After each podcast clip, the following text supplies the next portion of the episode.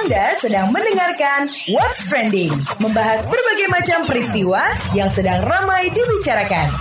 Beberapa hari eh, terakhir ini kita ya disibukkan dengan berita-berita yang ada yang menyenangkan dan nggak sedikit pula yang menyedihkan ya. Salah satunya ini banjir yang melanda Sentani.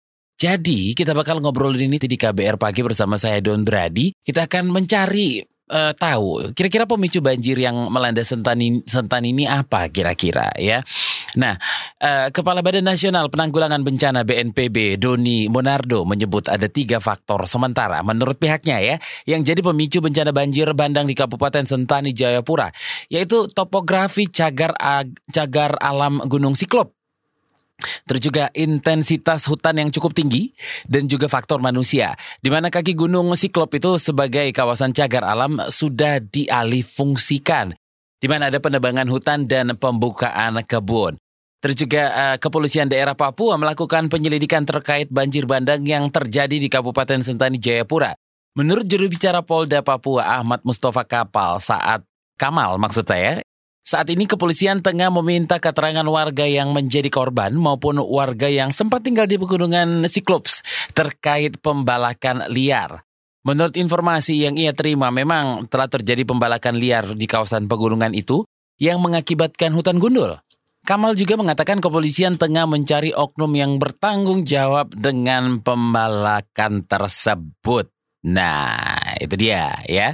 Sementara itu selain uh, rusaknya hutan, menurut juru bicara Polri Dedi Prasetyo, kepolisian juga tengah menyelidiki adanya tambang-tambang di sekitar pegunungan Siklops. Dan menurut Dedi, saat ini kepolisian sedang mencari tahu apakah tambang-tambang itu berizin dan masih digunakan. Oke, okay. bagaimana Anda membekali diri dan keluarga dalam menghadapi bencana alam sebenarnya? Ini banyaknya kita nggak bisa tahu huj eh, hujan kapan datang dengan intensitas yang uh, sangat tinggi gitu ya.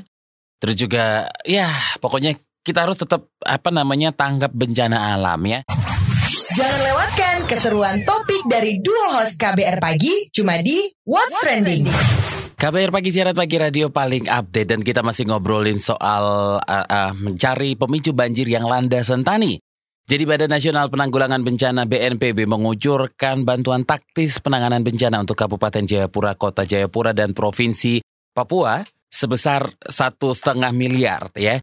Bantuan tersebut diserahkan langsung oleh Kepala BNPB Doni Monardo saat lawatannya ke Jayapura. Kemarin meninjau secara langsung kondisi para korban di kota Sentani, Kabupaten Jayapura pasca banjir bandang yang melanda. Nah kira-kira seperti apa kondisi uh, terkini di sana? Kita sudah terhubung dengan kontributor KBR ada Walhamri Wahid di sana. Selamat pagi.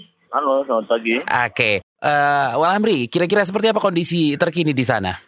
Uh, kondisi saat ini warga masih di tempat pengungsian uh -huh. uh, dan masih was-was soalnya dari tadi malam sejak pukul 10 uh, hujan kembali mengguyur Kabupaten Jayapura dan Kota Jayapura dan sekitarnya. Oke, nah seperti apa proses evakuasi bisa dijelaskan? Apa masih berlanjut? Apa dihentikan dan uh, berapa banyak jumlah korban sejauh ini, Wamri? Uh, proses evakuasi walaupun di tengah hujan uh, aparat TNI Polri uh, bersama tim SAR dan masyarakat masih melakukan proses evakuasi khususnya di beberapa kawasan yang tertimbun oleh pasir dan lumpur. Hmm. Uh, jadi dan masih dilakukan proses evakuasi. Uh, untuk data korban sendiri sampai uh, pukul 12 tadi malam uh, dilaporkan bertambah lagi menjadi 82 orang meninggal. Uh -huh. uh, 82 orang meninggal yang luka berat. Data dari rumah sakit setempat ada 84 orang dan 75 orang lainnya mengalami luka ringan. Oke, okay. dan uh, kondisi pengungsi bagaimana dan seperti apa kebutuhannya sekarang di sana, Wamri? Uh, pengungsi jumlah pengungsi saat ini yang tercatat uh, secara resmi berjumlah hampir 4.000. Oke. Okay. 700 28. Uh -huh.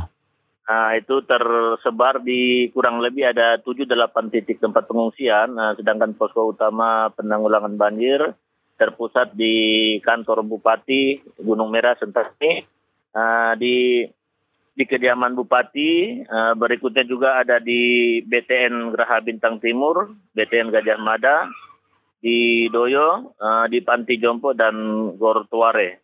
Hmm. Uh, kondisi pengungsi sendiri saat ini ya memang masih sangat membutuhkan bantuan khususnya selimut, uh, mungkin pakaian layak pakai, hmm. termasuk juga mungkin uh, makanan untuk uh, anak kecil karena hampir sebagian besar korban uh, meninggalkan rumah dengan mungkin pakaian apa yang ada di badan tidak sempat menyelamatkan uh, pakaian ya. maupun yeah. peralatan mereka seperti itu. Oke, okay. baik. Terima kasih kontributor KBR Walhamri Wahid. Uh, tetap waspada dan salam buat saudara-saudara kita di sana. Selamat pagi. What's trending? Membahas berbagai macam peristiwa yang sedang ramai dibicarakan.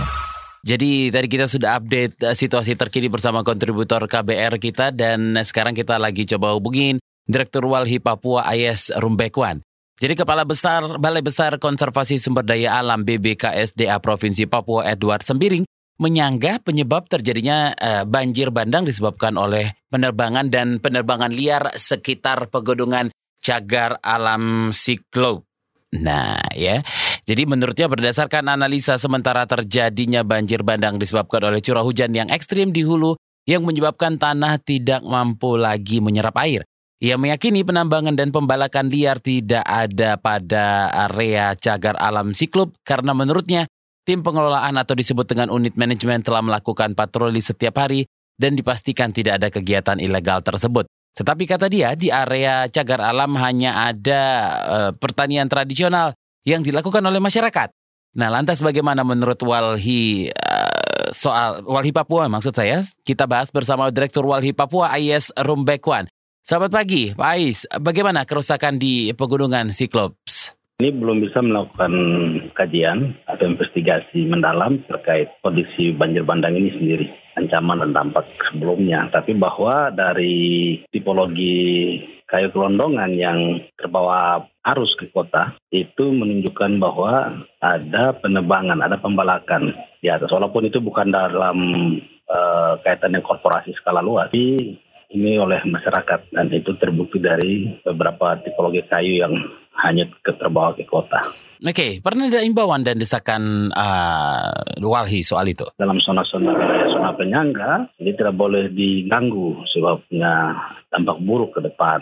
Setahu saya, ini kali kedua dari 2007 kalau saya tidak salah, itu banjir yang sangat dahsyat juga, seirama dengan yang saat ini terjadi. Nah, dalam kaitan dengan itu sebenarnya masyarakat harus memiliki kesadaran untuk melindungi hutan. Pemerintah juga harus melakukan pengawasan dan kontrol, bahkan penegakan hukum misalnya harus dilakukan. Nah ini kita bicara dalam konteks misalnya tipologi kayu yang tadi, artinya bahwa ada aktivitas pembelakan di atas, walaupun bukan skala luas. Tapi memang kajian mendalam untuk membuktikan itu sebenarnya belum, karena kondisi lapangan tidak menunjang atau tidak memungkinkan mendukung kita untuk beberapa harus lebih jauh ke dalam.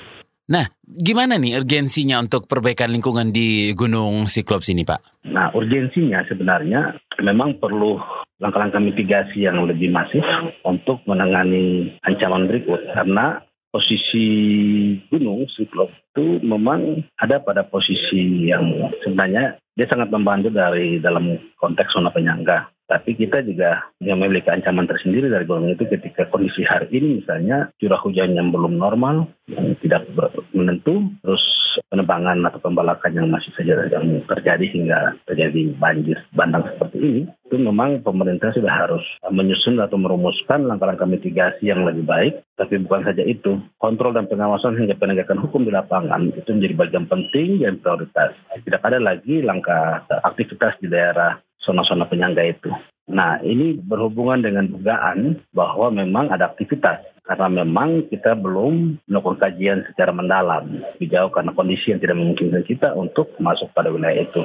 Baik, terima kasih Direktur Walhi Papua IS Rumbekwan. What's trending? Membahas berbagai macam peristiwa yang sedang ramai dibicarakan. Saya Don Brady pamit.